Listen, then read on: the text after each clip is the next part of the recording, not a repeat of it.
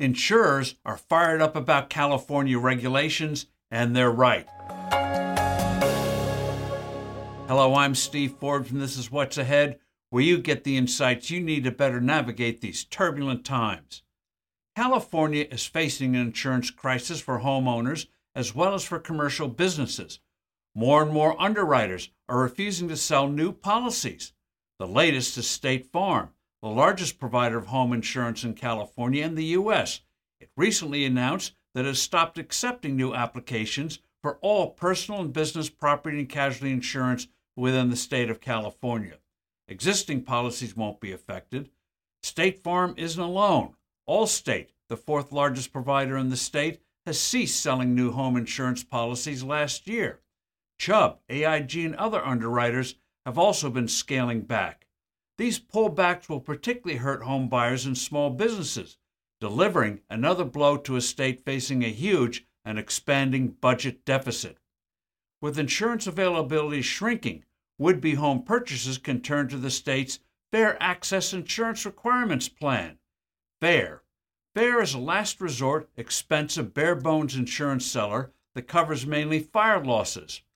Because the state's perverse, counterproductive regulations, FAIR plan enrollments have exploded, almost doubling since 2019.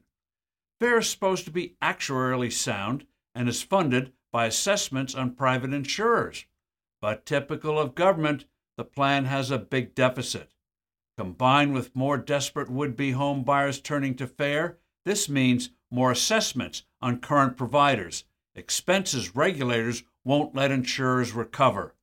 What's happening in California should be a wake up call for the all too many politicians and regulators who indulge in make believe policies that end up inflicting unnecessary harm. Sacramento's sins here are comprehensive. Regulators have suppressed prices for years. Despite widespread wildfires, average premiums in the state of California are one third lower than in other states with serious fire risks and two thirds lower than in Florida with its hazards of seasonal hurricanes. The state won't allow the cost of reinsurance, whereby risks are spread to other companies, a sound and essential business practice, to be priced into insurers' premiums. It won't allow premiums to begin to recover their gargantuan losses from the wildfires of recent years. California blamed the State Farm bombshell, aside from the usual charges of greed, to climate change. That rationale is a smokescreen for regulatory malfeasance. California's land management over the years has been atrocious. Fires for decades have been aggressively suppressed, allowing the accumulation of underbrush that has made extensive areas open to devastating firestorms.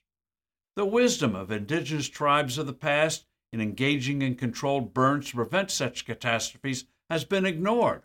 Worse, California has been oblivious to what is done in other parts of the country today, particularly the Southeast. Fires involving millions of acres are not suppressed. The record in California for one year insured losses to wildfires is almost 30 times that of the state of Texas, and even more than in other states.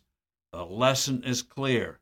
Even in California, reality can't be ignored forever. I'm Steve Forbes. Thanks for listening. Do send in your comments and suggestions.